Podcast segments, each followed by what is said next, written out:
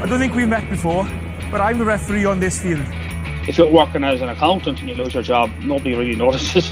Leinster could offer me five mil a year, I wouldn't go. it is Tommy Moe! Rugby, rugby weekly. Little reverse pass. Magic! And we are back. Hello and welcome to the 42 Rugby Weekly. We're delighted to be up and running again after a short summer break. Murray Kinsella here, and I hope all of you are keeping well and staying sane in these rather confusing times. Joining me to give everyone a bit of rugby relief today is the one and only Bernard Jackman. How are you, Birch? Very good, thanks, Murray. Glad to be back talking rugby and with some games to actually preview. It's uh, it's been a long time, but uh, excited for the weekend. Yeah, long overdue. Well, unfortunately, Gavin Casey is not with us today. Gav's down in Cork where they were battered by Storm Ellen last night. His electricity is still down at the moment, but happy to report that Gav is safe and well, so everyone can rest easy there. He says hello to everyone. He got the garden furniture in last night, so he's doing all right. But we give our best wishes to everyone affected by the storm and all the power outages today. Well, Birch, so much to look forward to, as, as you say.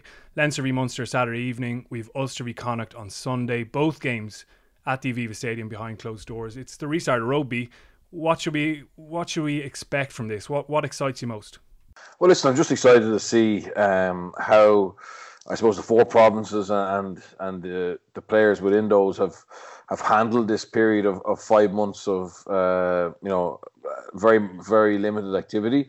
Um, I do think the chances of us getting you know classic free flowing games or even games with massive intensity for, for long periods um, unfortunately is pretty low this weekend looking at you know how how the return to play has, has happened in Australia, New Zealand, and, and even you know the Gallagher Premiership last weekend. There was a, a very stop start um, uh, feel to the game, and that, that consistency throughout ran consistency through all the matches. Very low ball and play time and that's normal. I mean, any of us who've been involved, uh, or um, either as, from a player, coach, or from a spectator point of view, and we've gone to see our, our, our teams play preseason friendlies. Um, you know, by their nature, they're very, um, very stop start, very error prone, and you know, unfortunately, the players are going to have to get that match match readiness and and get that you know game game fitness in a in a competitive game this year, which is obviously uh, very unique. But look, at, I think there'll be no complaints from from them. They they've been eager eagerly awaiting the opportunity to get back on the field, and hopefully it's a, it's another step towards some kind of return to normality. Yeah, absolutely. Good word of caution there, I think, because even looking at the fallout from last weekend in the Premiership, you've seen Stephen Diamond calling for an end to scrums and stuff like that. But listen, there are going to be errors, there's going to be mistakes. It'll take a while to get fluidity back, and it's going to be interesting to see who gets that fluidity quickest because we are straight into important rugby because you know in, in four weekends time we'll have a winner of the pro 14 and, and i'm going to put you on the spot because we got a, a, question from good friend of the pod eric fitzgerald. He asks who's going to win the pro 14 i just want a, a quick answer here birch what are you thinking? Leinster. And again obviously we're taking it on good faith they're going to bounce back but um, they have shown that they've they're probably the most cohesive team um, they've the least uh, disruption, you know, least amount of recruitment. They've lost a couple of guys, but you'd have to say they were fringe players, and they just seem to seamlessly be able to put together a, a match 23 and have very little effect on the performance. So, um, you know, you have to back them to, to finish it off now. Yeah, I'm gonna I'm gonna echo you there. It's it's hard to see past them at, at this moment in time. We got another question actually from Australia from Steve Lentil. He's asking for our thoughts on Jack Goodhue losing his mullet. I'll take that one it's devastating, Steve. It's not what we needed at the moment, but listen, we're here to focus on Irish rugby today. Birch, you're actually going to be there. Rugby writers won't be for, for the time being. Um, we discussed it in our Rugby Insiders newsletter for members of the 42 during the week.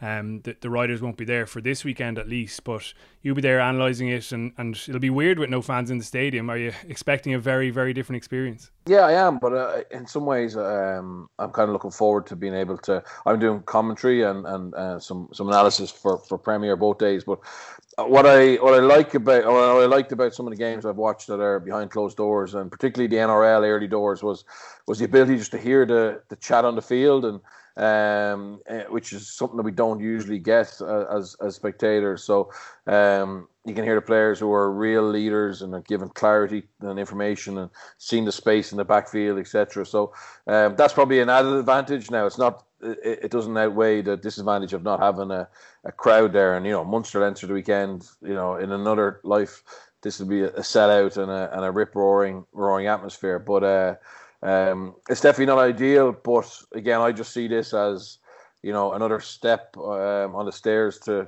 hopefully getting back to what we what we uh, knew as, as as as rugby fans.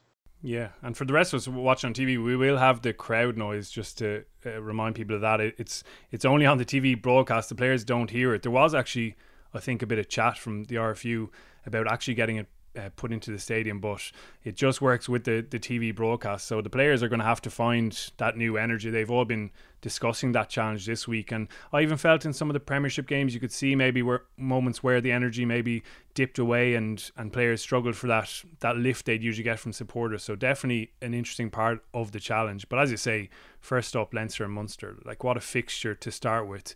And, and we'll start with discussing Leinster because they were on top when we when we took the break from rugby. They'd won every game in this campaign. Their form had just been sensational, and the depth of their squad was was really impressive. No signings from outside in the meantime, just to kind of update people on where they are. Five players promoted from the academy: Ryan Baird, who stood out obviously last season; Harry Byrne, who was also training with Ireland; Jack Dunne, a second row; Tommy O'Brien, an outside back; and Dan Sheehan, a hooker. They've been promoted from the academy. Rob Kearney and Fergus McFadden stay on short-term deals, but what do you think about that that uh, I suppose planning, Birch, no new signings. Did they really need any? Do you think?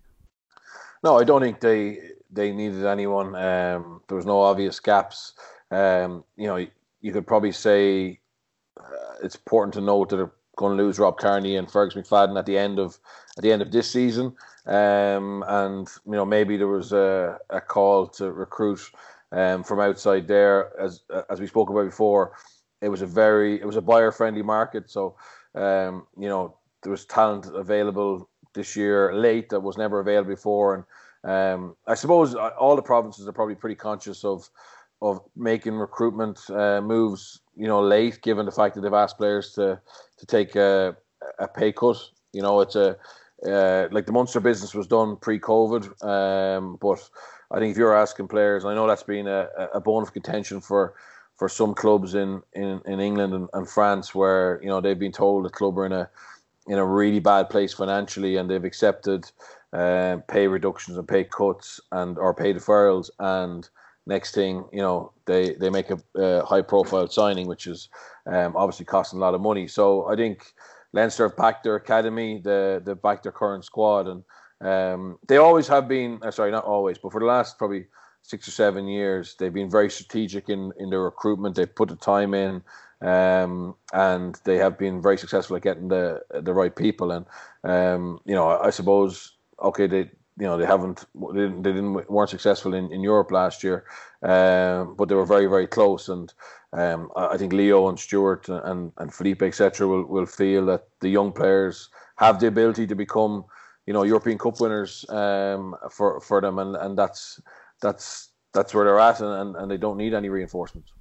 Yeah, the young talent is always impressive stepping up, and usually gets a chance to come into a, a fairly cohesive team with a bit of experience around them, and that helps a huge amount rather than 15 young guys being thrown back into it. Um, just to mention the departures, Joe Tomane's gone, Barry Daly has retired, Gavin Mullin has been released, Jack Aungier's off to Connacht along with Oisin Dowling and Roman Salanoa is down to Munster. We actually got a question about Bryan Byrne. I'll, I'll just ask you as a quick aside. He's off to Bristol on a permanent deal and Owen Mullen was on to us. He says, thoughts on Bryan Byrne starting for Bristol last weekend. Great player, still with a lot of potential to fulfil. Could Bernard see him coming back to the to an Irish province in a few years and maybe challenging for international caps?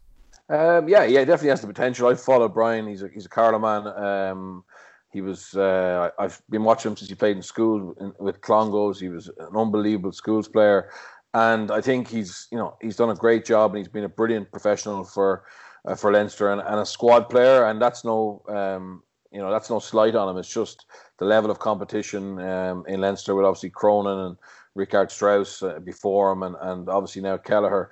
It has been hard for him, and I think for his own career to move uh, to move away and, and hopefully become first choice in, in Bristol. And that's going to be very hard. I mean, you know, Harry Thacker um, is a is an excellent uh, hooker over there, and they've got a young player whose name escapes me at the moment, come through their academy that they they really rate and, and, and have high expectations for. But um, the most important thing for for a player like Bryan is is game time, and and um, obviously he was getting some game time at Leinster, but probably not enough. And um, I would love to see him take this opportunity. I think it's great. I mean, he went to the background to it is he went to Bristol on trial.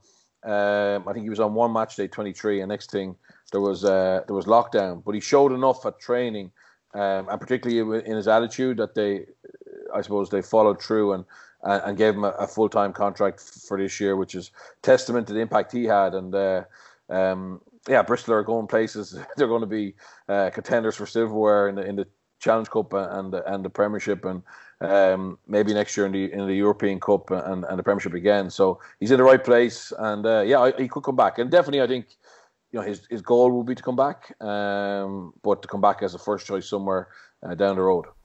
Yeah, definitely. Always good to see the Irish guys abroad doing well.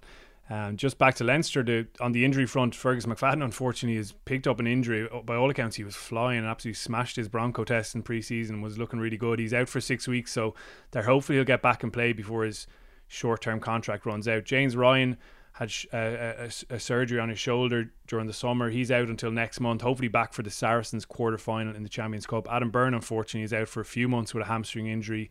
They have Vakh Abdaladze trying to resolve a long term back injury, and Conor O'Brien as well with a hamstring injury. He's had surgery on a long standing issue and he's going to be missing for a couple of months. But when you look at that settled squad Bernard, where where do you see scope for for Leinster improve? Because that's what they'll be looking at. They linked up, as everyone's probably heard, with, with Crusaders in pre in, in in the summer, and and the two coaching teams work together on what sounded like a fascinating project. Where do you think Leinster will will identify room for improvement in their own game?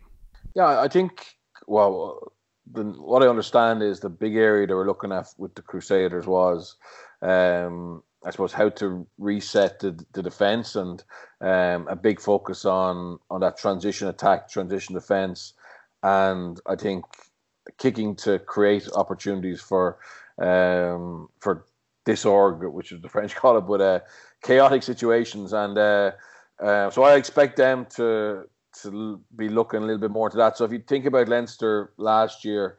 Um, what was really impressive about them was their breakdown um, I suppose, efficiency and ability to want uh, to wear teams down and, and go go 15 plus phases and force penalties or, or force errors um, and exploit that. So they were quite like Exeter in terms of their, you know, if you got into your 22, you knew you were in, in big trouble.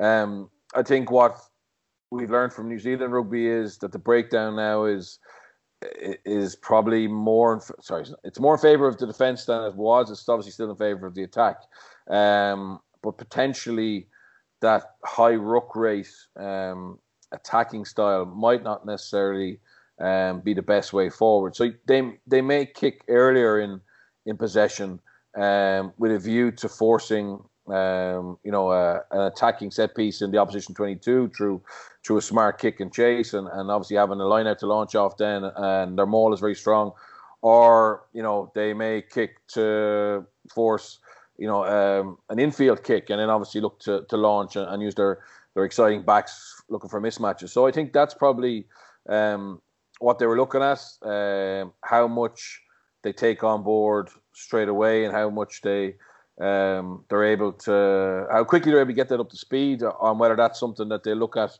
for post post uh, November when they get all the internationals back and there's more there's more uh, of a settled um, uh, I suppose, squad uh, the season. But I think we will see. I think we will see it early doors. I, um, I think this preseason is always your best chance to to start to implement um, new strategies, and uh, it's going to be it's going to be fascinating to see, you know, how how they evolve and whether it's effective. Yeah, breakdown in general, as you say, it's been really key point of the rugby that has resumed, and we've seen increasing trends. Like side entry is completely out, and I think you're actually seeing player behaviour change. I've seen a couple of guys hesitate on those angles in the last couple of weeks. Obviously, the jackal has to get a tug on the ball, but if they do, they're going to get rewarded with a, a penalty earlier. Um, so definitely good for player welfare, and, and just interesting to see how how well set the provinces are for that. In terms of personnel with Leinster, you, you, can't look beyond the back row if you're looking at their, their depth. Let me just run through the options here. Rhys Ruddock, Jack Conan, Josh van der Flier, Dan Leavy, Max Deegan, Josh Murphy, Caelan Doris, Will Connors, and Scott Penny. I mean, it's it's a, a, wealth of riches. How, how do you pick that, Bernard? Do you have a, a in your mind? Do you have a, a, front choice, a first choice rather, Leinster back row? look, I think there will be um, there will be a first choice, but Leo will be and and Stuart will be excited to let um, let guys pitch for that, and um, I don't think there'll be they'll have their mind made up on it yet. They'll use the next three or four weeks to see, you know, who's in form, and that's the challenge for I suppose for Jack Conan and um, uh, and Dan who've come back from from injuries. Obviously, Dan longer term. You know, Rhys Ruddock is is a phenomenal player, but he's he's had spells in and out, and uh, you know the likes of Caelan Doris was unbelievably consistent last year. Max Deegan, but um, they you know they say in Leinster, you know, have one eye on on the on the guy in front of you, but have you know try and have two eyes on the guy behind you, and I think that's that's the case. Um, whether it's from the academy or whether it's from you know senior players. Um, you know, Will Connors has done phenomenally well. Um, you know, but Scott Penny has been incredibly impressive. The opportunity he's got, and we know Josh Van der Flier is probably the you know well it was the first choice seven. So it's just that internal competition seems to. I think it's a huge key factor in in Leinster's consistency and, and their success. So, um, you know, Leo and as I said, we'll look to have a, a, first choice back row as, as, soon as possible. But given where we're coming from, I think it's everyone starting at at zero again, and um, you know it's a great place to be for a coach. And obviously, with that quality, and there's and there's such a little such a little difference between any of them. He can pick and choose, you know, uh, for certain games depending on the opposition's strengths and weaknesses. But uh, yeah, it's phenomenal. And also in terms of the recruitment, I mean, um, you know, apparently when Leinster look at an academy player and they're making a decision whether he goes into development contract and senior contract, you know, the whole question mark is can that player help us win a European Cup? And to, to be honest, you know, if you're asking that, the player has to have serious potential. Um, whereas in other professional franchises or, or outfits, sometimes when you're making that decision, you're just thinking, can he fill a gap? You know, can he actually play four or five games for me in the Pro 14 this year, and I can save some budget for you know for recruitment somewhere else, or or whatever. And you know, and, looking at the five, you know, the five guys you mentioned, you know, definitely Ryan Baird. You know, not just Leinster believe he can play for Ireland, and definitely can help them win a European Cup. And um, you know, Dan Sheehan, the hooker as well, is is is already being seen as one of those type players. So that probably leads into you know why they haven't gone out and recruited. Um, but it's uh, it's a great place to be. Yeah, definitely, definitely, and it's it's so exciting in, in a range of positions. I would love to see a Leavy, Doris, and Conan back row because I think Doris has the line out skills now to cover that base. But any way you configure it, it's it's ridiculous. Last little one I want to get your opinion on was just behind Johnny Sexton. There's going to be a nice little tussle for, for game time and for minutes. Ross Byrne has been the, the clear backup, obviously, but his brother Harry, who we mentioned, is a real talent, and Ciarán Frawley's one not to be ignored either. A really good athletic specimen. What do you make of that battle? Who who do you see nudging um, just in behind Johnny in, in, on that front? Yeah, I, I'd back Ross. Um, I think Ross is um, really influential behind the scenes as well as being a, a very good um, you know big game temperament player on a on a on a Saturday. And um, you know if you look at how Johnny influences um, how how Leinster play and you know more so than just the touches he gets it's just um, how he makes sure to play in the right areas how he makes sure people are set in position um, early and and react quickly to to where the call comes from. You know Ross does that as well. Plus, he's a proven big game uh, goal kicker. Um, I think he's he's definitely ahead of the other two, uh, and you know I think Harry's going to be you know fascinating to see him develop. Um, you know, really talented, and Frawley has been Frawley's been excellent. I mean, in a lot of other places, Frawley would be pushing to be number one. Um, but for me, it's clear cut. Johnny number one and, and Ross number two, and um, the other two learning and developing um, as they go. Yeah, absolutely. It'll be fascinating to see a Munster uh, pitch up this weekend. A lot of movement here in, in this squad in terms of some big name signings. Everyone knows it by now. RG Snyman and Damian de Mac Matt Gallagher's come in from Saracens, and as you mentioned, Roman Salanoa's come down from Munster. They do have academy graduates there of their own. Jack O'Sullivan, a really promising back row. Liam Coombes out in the wing.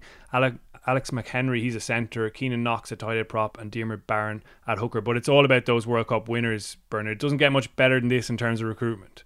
No, it's it's incredible, and I think it's just what Munster um, they needed, and it's a real sign of um, the ambition of the of the Munster branch uh, and the IRFU and whoever else has got involved in in financing this that they they want to get back at the um, the top level of, of, of European rugby, and um, you know I think they needed they needed this. They've just fallen a little bit short. Listen, still very successful and and and a and a, and a team that no one wanted to play, and, and their consistency of getting to knockout stages, um, you know, proves that.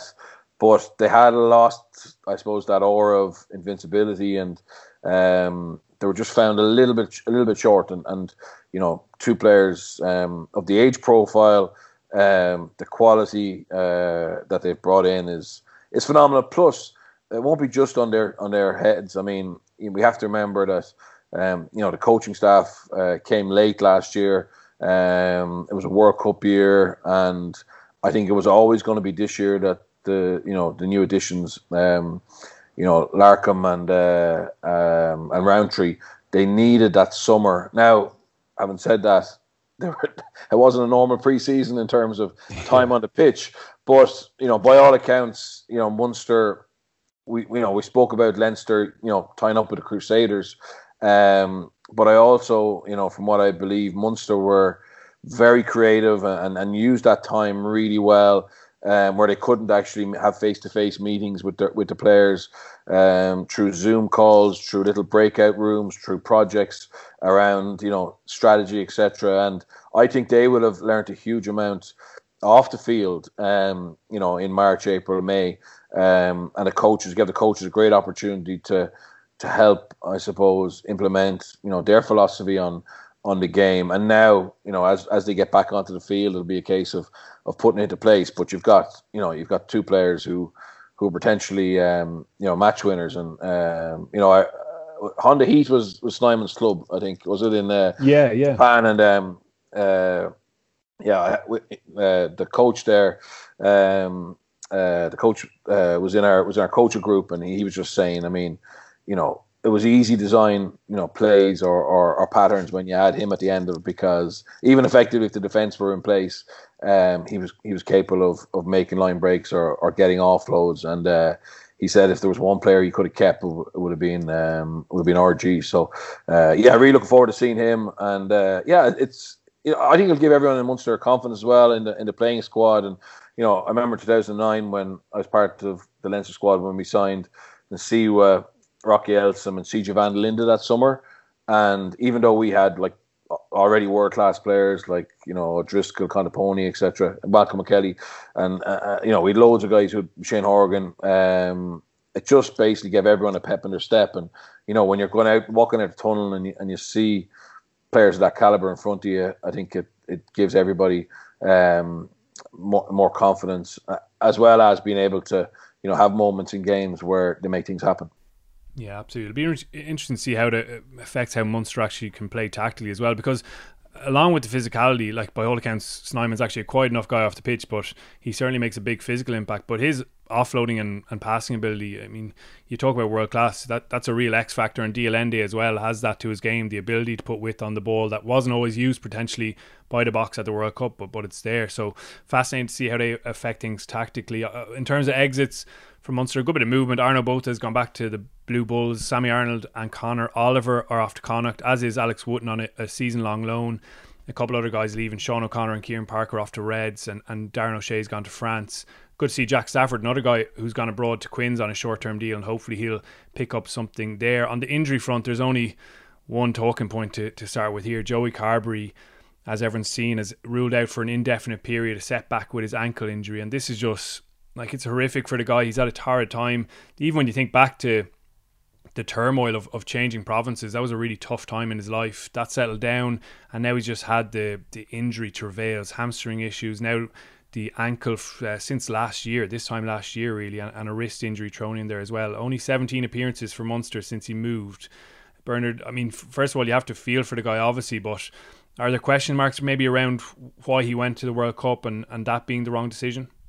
yeah, look at in hindsight, um, it definitely seems as if that was wrong decision, and it's um, and it's definitely caused him to to miss um, a lot longer. But it's a World Cup, you know, and it's a World Cup that he was going to play a, um, a big role for Ireland, uh, either as a you know a stand-in for Johnny for certain games or coming off the bench, and uh, um, I can understand completely you know why that decision was made, and, and sometimes you can make those decisions and, and get away with it. So. Um, it's definitely something that we're all wiser about in hindsight. But the, I actually think it's really good news, to be honest. It, the way they've handled it, it's obviously horrendous news for him and for Munster, but just basically, you know, give him time and put your set your stall out and say, look, he's not going to play for um, an indefinite period of time, and take the pressure off him and let him carry on um, with his rehab and just come right uh, uh, because he's still very young. Um, he still has a lot of rugby ahead of him, and you know, I, have noticed some some some of my friends and people I've been chatting to, you know, kind of jumping to the conclusion that oh Carbery's finished. I mean that's nonsense. Uh, uh, he's going through a patch where a period of time where you know his body is isn't isn't playing ball with him. Um, but you know these injuries are are are, are definitely uh, fixable. I mean you know in medical science, advances in rehab. Um, you know are are incredible even to where they were four or five years ago. So and the RFU are you know excellent at at managing um, these injuries, and, and they'll see the best people in the world. Um, and I have no doubt that he, he will come back from it.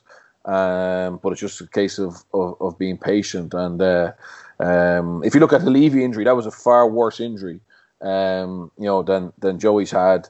Um, and by all accounts, he's he's on he's on track and, and, and looking great. And uh, but he's had time, and um, you know, it's just a case of, of Joey not to have any more false starts and potentially the lesson learned is is to give it time and not try and rush back for for a game, you know, four or five weeks away, which because it's an important game or because you want to play. And um, this, I suppose, this clarity now around he's out for an indefinite period. Um, I think it will be great for him mentally as well, and just just take the pressure off of short term goals and uh, and look at the medium to long term, which for him the long term is the next seven or eight years uh, at least. So um, yeah, it's it's a bit of a blow, but um, I think from a from a long term point of view for Munster and Ireland, it's more important that he comes back and and has the, all the right rehab done. Yeah, still only 24. And as you say, that lifting of the pressure, the indefinite period, I think is a, is a clever thing to do because he's not got that target. It was supposed to be the start of September, then it got pushed back slightly. It just eases things on him. But uh, like I also pro uh, I mean playing with injuries is, is part and parcel of rugby. We know that everyone's always carrying a niggle. Hopefully now at this stage people have, have cleared a lot of them, but that playing through pain, it's just not a good thing in rugby, in, in my opinion. This is another example of it. Like he got a pretty bad ankle injury, and and we should we should underline that Joey Carbery want, himself wanted to go to that World Cup. You know, obviously there was hope and pressure possibly from, from Ireland to get him back in there because he was such an important player to the squad. But he also wanted to push himself to, to make that. But I think players listening to their bodies when they're when they're playing through that kind of pain, which to me it was very evident in the World Cup. Joey Carbery wasn't himself. He obviously pulled out of the Russia game when he got on the pitch. You didn't see that same footwork. You didn't see that same confidence. Um, and it's just not. It's, you're not able to play as the player you are, and and then this can often cause longer term issues and, and set you back. So probably lessons all, all, all over the board. But as you say, the key point is he's 24.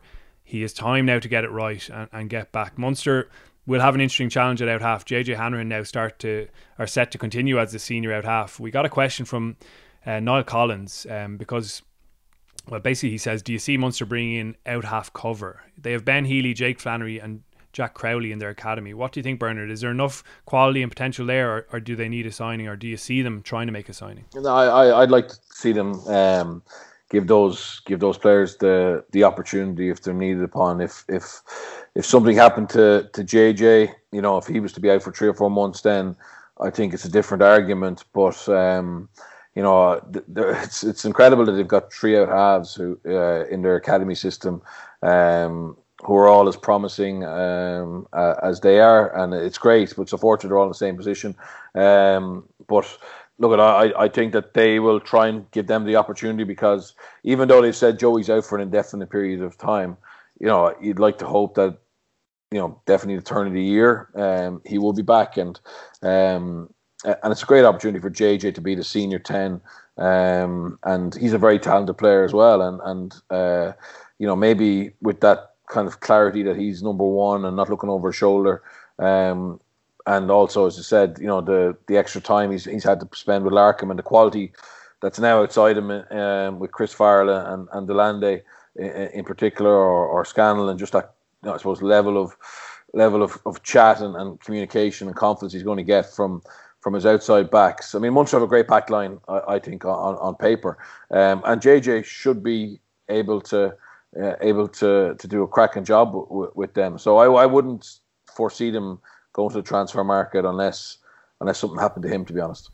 Yeah, I totally agree. I, I don't think it would be a good thing if if the RFU. I can't see the RFU signing off on that, to be honest. And I, I don't think it would be a good thing. We've had lots of those kind of short term signings. Some of them have been great. You've seen someone like Alby Mathewson make a big big impact, but there have been ones who haven't made any impact at all. And that, as you say, your academy should be there to provide players who are, are good enough. And I think it would be brilliant to see uh, some of those young guys backed and, and, get more minutes on the pitch. We actually got another question on, in that regard because like this is the positive thing around Munster. Their their academy looks really promising, and the young players who are coming in on, on senior contracts look really promising. Brendan McKeating was on to us and asks, "Will Munster finally start to trust their own academy products in big games?"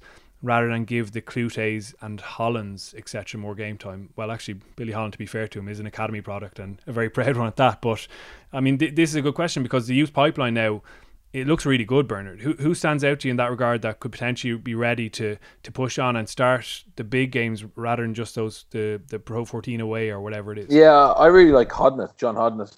Um, I know it's a it's an area that's um, it's it's competitive, but for me, he's someone uh, I'm I'm uh, I'm really excited about. Craig Casey as well. They be the two um, that I think can go and and put pressure on. Obviously, Craig has to has to, uh, you know has to oust um, Conor Murray and, and get ahead of of Nick McCarthy. But I just think he has something. You know, from watching both of them play under twenties, um, Hodnett um, has had you know some games for for Munster where he's really um, you know caught the eye, and uh, they're the two that that I'm probably most excited about. And I do think you know the Munster Academy does have um, some some more depth to it now than before, and and um, I suppose you know to say, oh, will Munster give them the opportunities? In fairness to you know the coaches, um, they have to warrant that too. I mean, you're coaching Munster, you're you're expected to to win silverware, so um, you know it's not a case just of, of, of having a development mindset. They have to be ready to go on a on a Saturday and, and help you win. And I think now there's more players in that Munster Academy uh, set up, and we've seen an improvement in the numbers coming. You know, getting representative honours.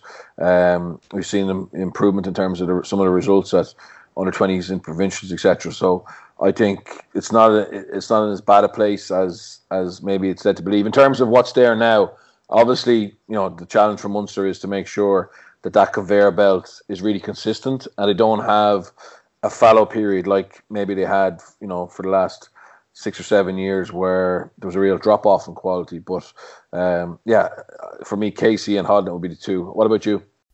Yeah, I'm uh, like Thomas Ahern. I'm obviously Waterford biased, but he's shown his ability. He's a really interesting athletic um, development in terms of being a back three player. He's got pace, he's got mobility. He's also got that. Like he kind of reminds me of Simon in, in, a, in a way in terms of being able to offload and, and pass the ball and his comfort on that. Really excellent for the Ireland under 20s. And I just think it's good to get players from those different backgrounds. Like West Cork is now literally a production line. We've spoken about the Limerick issue, and, and let's not go there again because we've covered it in depth. They definitely need to sort that out. But to be getting guys from Waterford himself and, and Owen O'Connor's another one in the academy is just brilliant for, for Munster. And totally agree with you. that the quality is there now, and um, definitely the, the coaches are in a good place to back them. So interesting to see how that pans out, and indeed how Saturday pans out. Munster Leinster, it's a 7:35 p.m. kickoff on eir Sport. Then on Sunday, it's a 4:30 p.m. kickoff for Connacht Ulster. This is a really fascinating fixture, Bernard. Tough to call. Yeah, it's tough to call. On on last year's form, um, you know, you couldn't you couldn't uh, question Ulster's right to win, but uh, um, I think last year was a really tough year for Friend, Andy Friend. I mean, he's you know he's had to rebuild a squad. Probably the the hangover, not the hangover, but the end of the Pat Lam era, really. Um, you know, with a lot of the the stalwarts for him um, finishing up. Obviously, there's still some some there, but looking to recruit over over the summer. Um, they had a huge injury crisis. Um, you know, around early doors when it was a great opportunity for them to get some points with with the other teams being um, more hampered with World Cup uh, requirements, etc. And they just you know their injuries. Um, you know their injury list was was horrendous, and they didn't get really the, the momentum and run that they, they would have liked. And uh, um, you know, I, I, it's definitely probably a new kind of team we're going to see uh, on Sunday, but I think it'll take a while to gel. Um, and I still think Ulster. I don't think Ulster are far away from silverware, to be honest. I think if Ulster, um, you know, were to, to get into a into a, a final, um, they could easily win it. And uh, uh, you know, uh, even against Leinster uh, on their day, I think um, they can they can match anybody. And uh, uh, so I, I, would say Ulster will, based on last year, I think Ulster um, should be good enough to get the win. Yeah, I mean, let's dig into the Connacht squad then. They've got, as you say, a really freshened up squad. Depth was the issue. I think it's going to be interesting to see if they've solved that issue. There's been a lot of turnover, but there's probably more unknown about the, the squad. They brought in Sammy Arnold. He's going to be really pumped up. He, he turned down a deal in Munster to go to Connacht and, and back himself to play more minutes. Conor Oliver will be looking for the same. We mentioned Oisín Dowling coming down second row from, from Leinster. Unfortunately, he's injured at the moment, but really promising. Jack Aungier at tight head. Wootton, who we mentioned on loan, and apparently who's been really good in training, looks really quick and athletically back to his best. The the two most interesting ones though for me are Abraham Papali'i from New Zealand and Ben O'Donnell from the Aussie Sevens. Uh, Papali'i just arrived and o- O'Donnell's going to be delayed, but again they could be explosive signings, Bernard. But I mean we just don't really know, particularly with Papal- Papali'i, who they're hoping is that big number eight who who they really needed. Yeah, he's a he's a wild card. Um, obviously very talented. His highlights reel is you know is is uh, exceptionally exciting. Um, has played you know quite a bit of rugby league um, has dipped in and out. You know, I spoke to someone who worked with him at Bay of Plenty, and um, they released him. You know, they were happy to to release him to get this opportunity um, in the Northern Hemisphere, and they struggled a little bit with uh, with getting him fit, get him you know, getting him consistent in his work rate.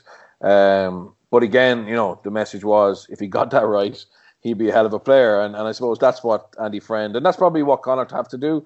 Um, you know, even taking you know taking in the players you mentioned you know, one on loan, other players from from uh, from Munster and Leinster with a point to prove, um, and they need to give them the environment where I suppose they find that that extra, you know, ten percent that's definitely there. I mean, all those players that you mentioned and Papali'i uh, included, um, they have the talent to be, you know, effective, you know, pro players. It's just a case of, I suppose, uh, filling in the blanks and you know and, and also we need to understand. I mean, probably he was in a full time environment in, in in rugby league, but the the way the ITM Cup works or the Mitre 10 Cup works, it's you know it, it's very much a mixture of part time and then full time for a short period, and and um, I think the the level of conditioning and, and the the intensity of the program in in, in Connacht um, will definitely help him, and uh, you know, likes of Johnny O'Connor and um, the fitness staff there will see him as a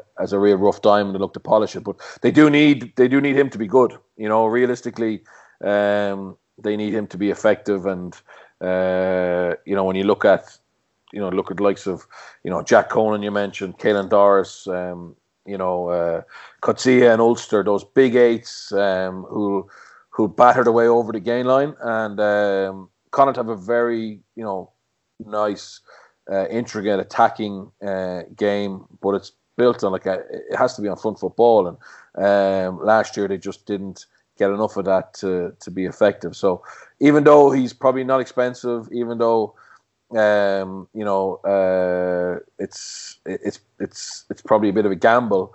Um, unfortunately, I think a lot of their hopes will rest on him being a um, a success, which which sounds very harsh, but that's just that's just the nature of it. And, and I, I admire Andy Friend and, and Tim Tim Arnold for for backing their, their good instinct and, and going with him. And um, because they could have got, you know, there's there's guys like Josh Strauss uh, who's on, who are on the market now who are, um, you know, proven and, and they mightn't necessarily work. Just, um, but it'd be a safer bet. But they've they've gone with their with their instinct, and uh, yeah, I hope it I hope it pays off. I hope it, I hope it works out. Yeah, again, more academy players uh, promoted: Jordan Duggan, Peter Sullivan, Sean Masterson, Niall Murray, Conor Dean, Colm Reilly. Loads of talent there. Connacht have lost some good players. Colby Fainga'a, first and foremost, he's gone to Lyon.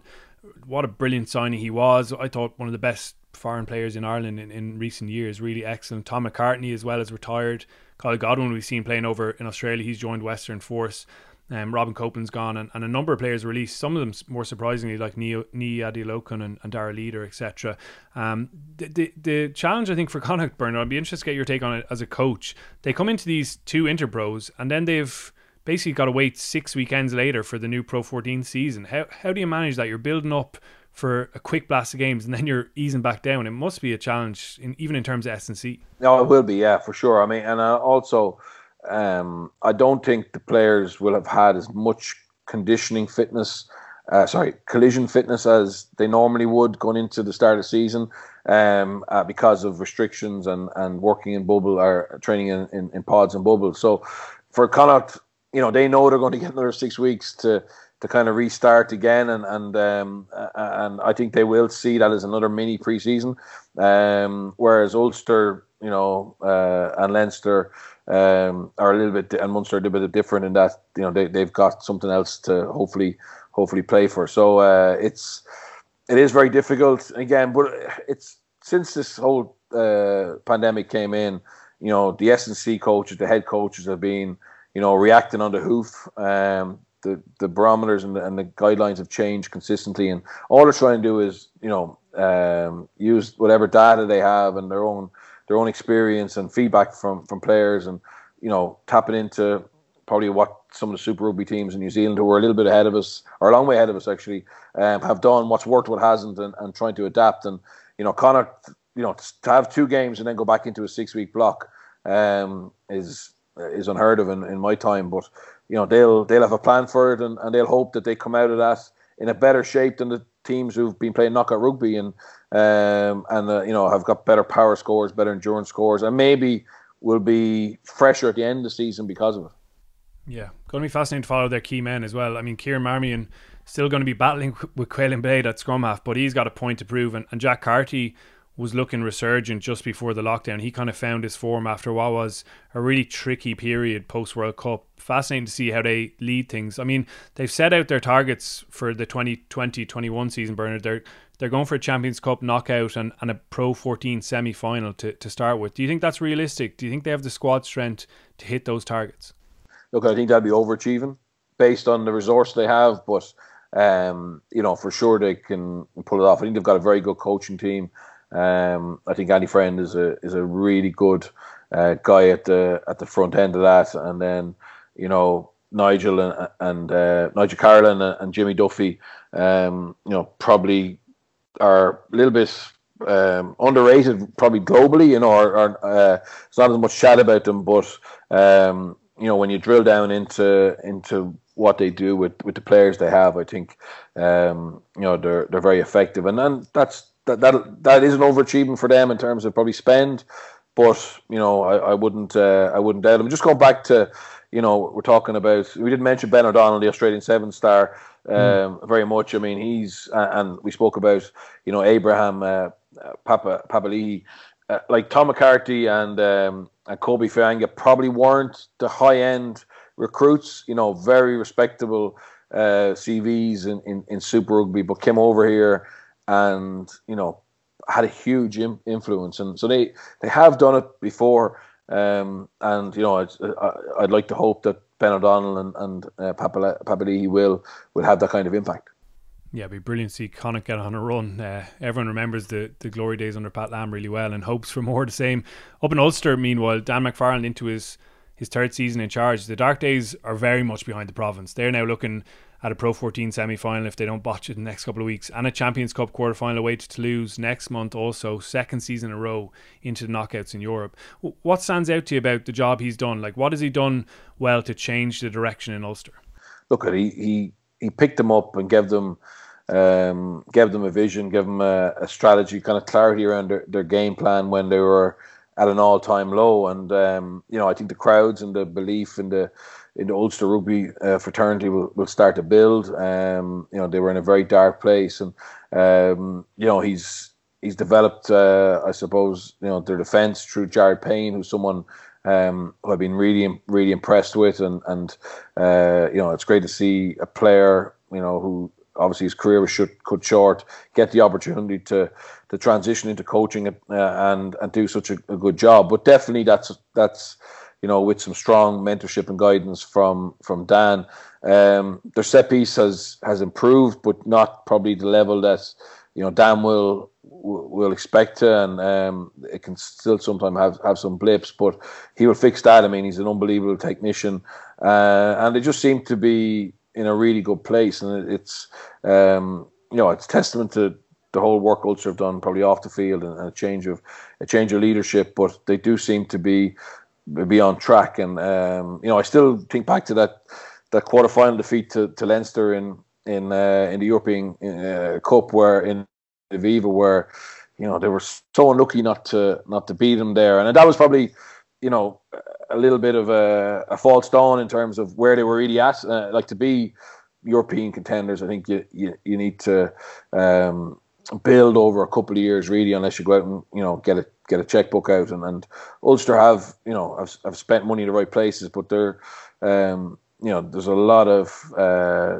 you know Irish qualified players in there, and some young players from the, coming through the academy who, who you know, who you'd like to think will have big futures for for Ulster. And, um, I think one of those, Baloucoune, is, is unfortunately injured, but I've been really impressed with the way he's come through, and I think that's probably something that Dan has to get credit for as well in terms of how how he's managed that you know transition from some of those young talented academy players and and their development stage and now becoming you know, um, you know, proper senior players, and we credit Leinster a lot for that, and they do it unbelievably well. But I think Ulster are starting to uh, to show signs of being pretty effective in that area as well.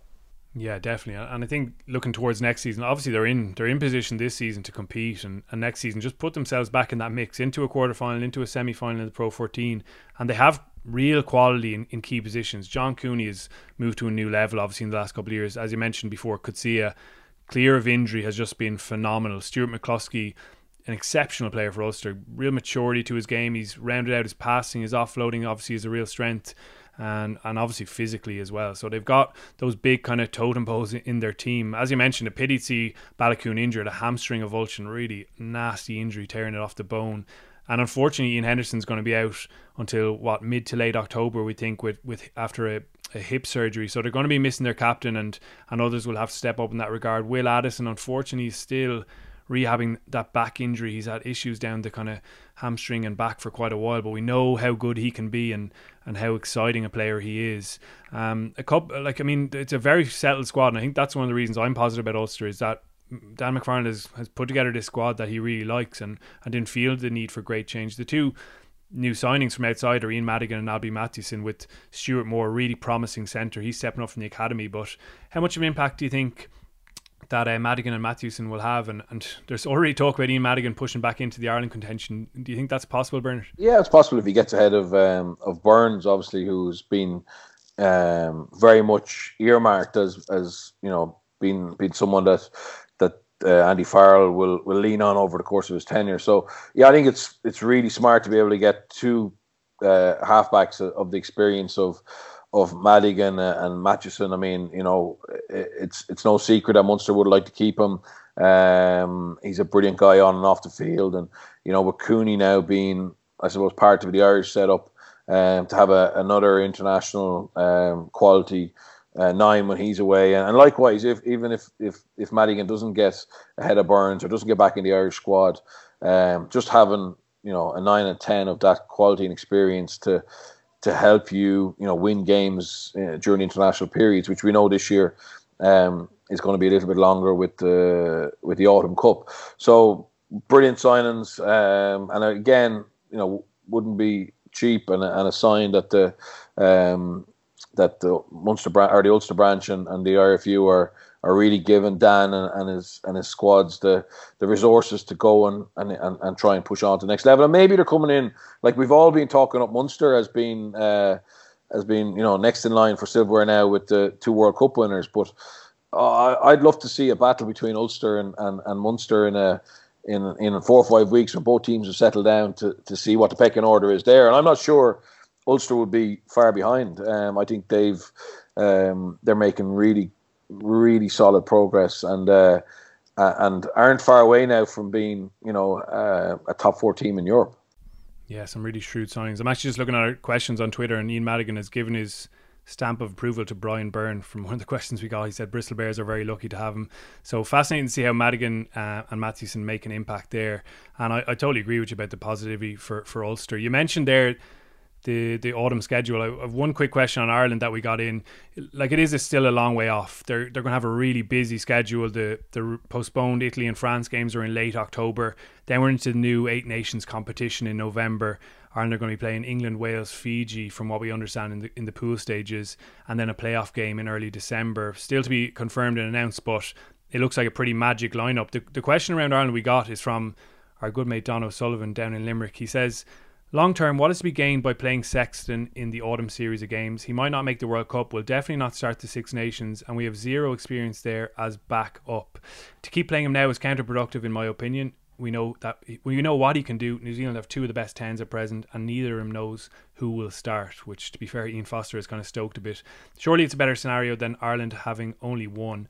I'd love to hear your thoughts on him being omnipresent. What do you reckon, Birch?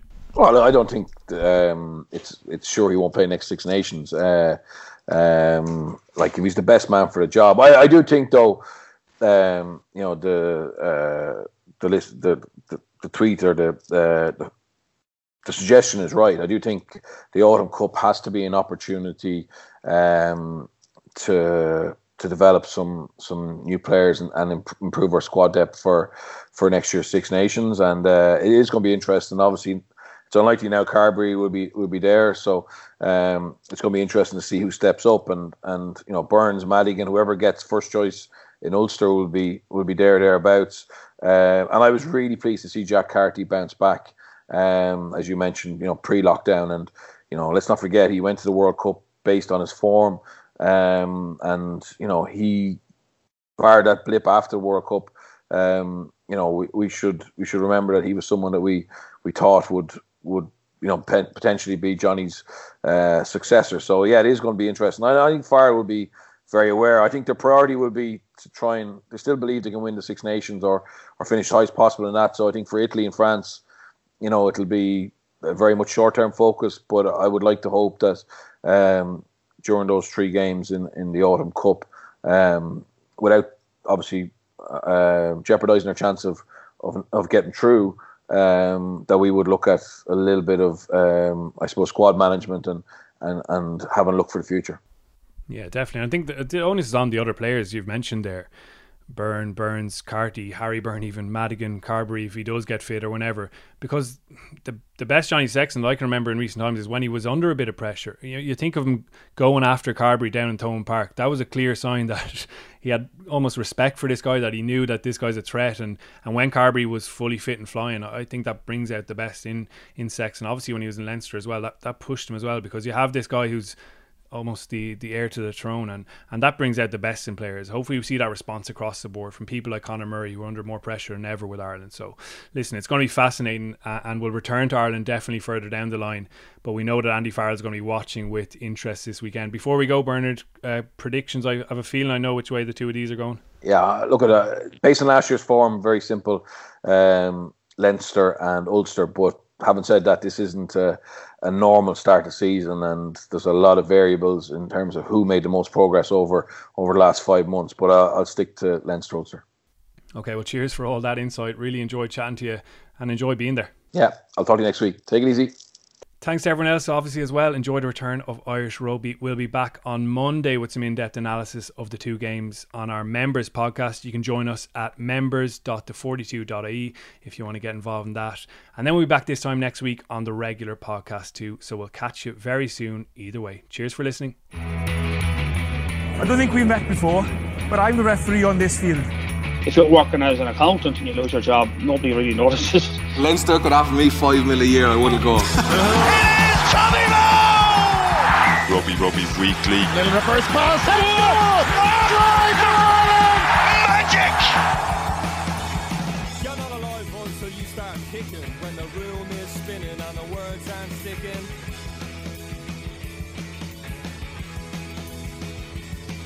And the radio's all about a runaway like sin a heart like a James Joyce novel.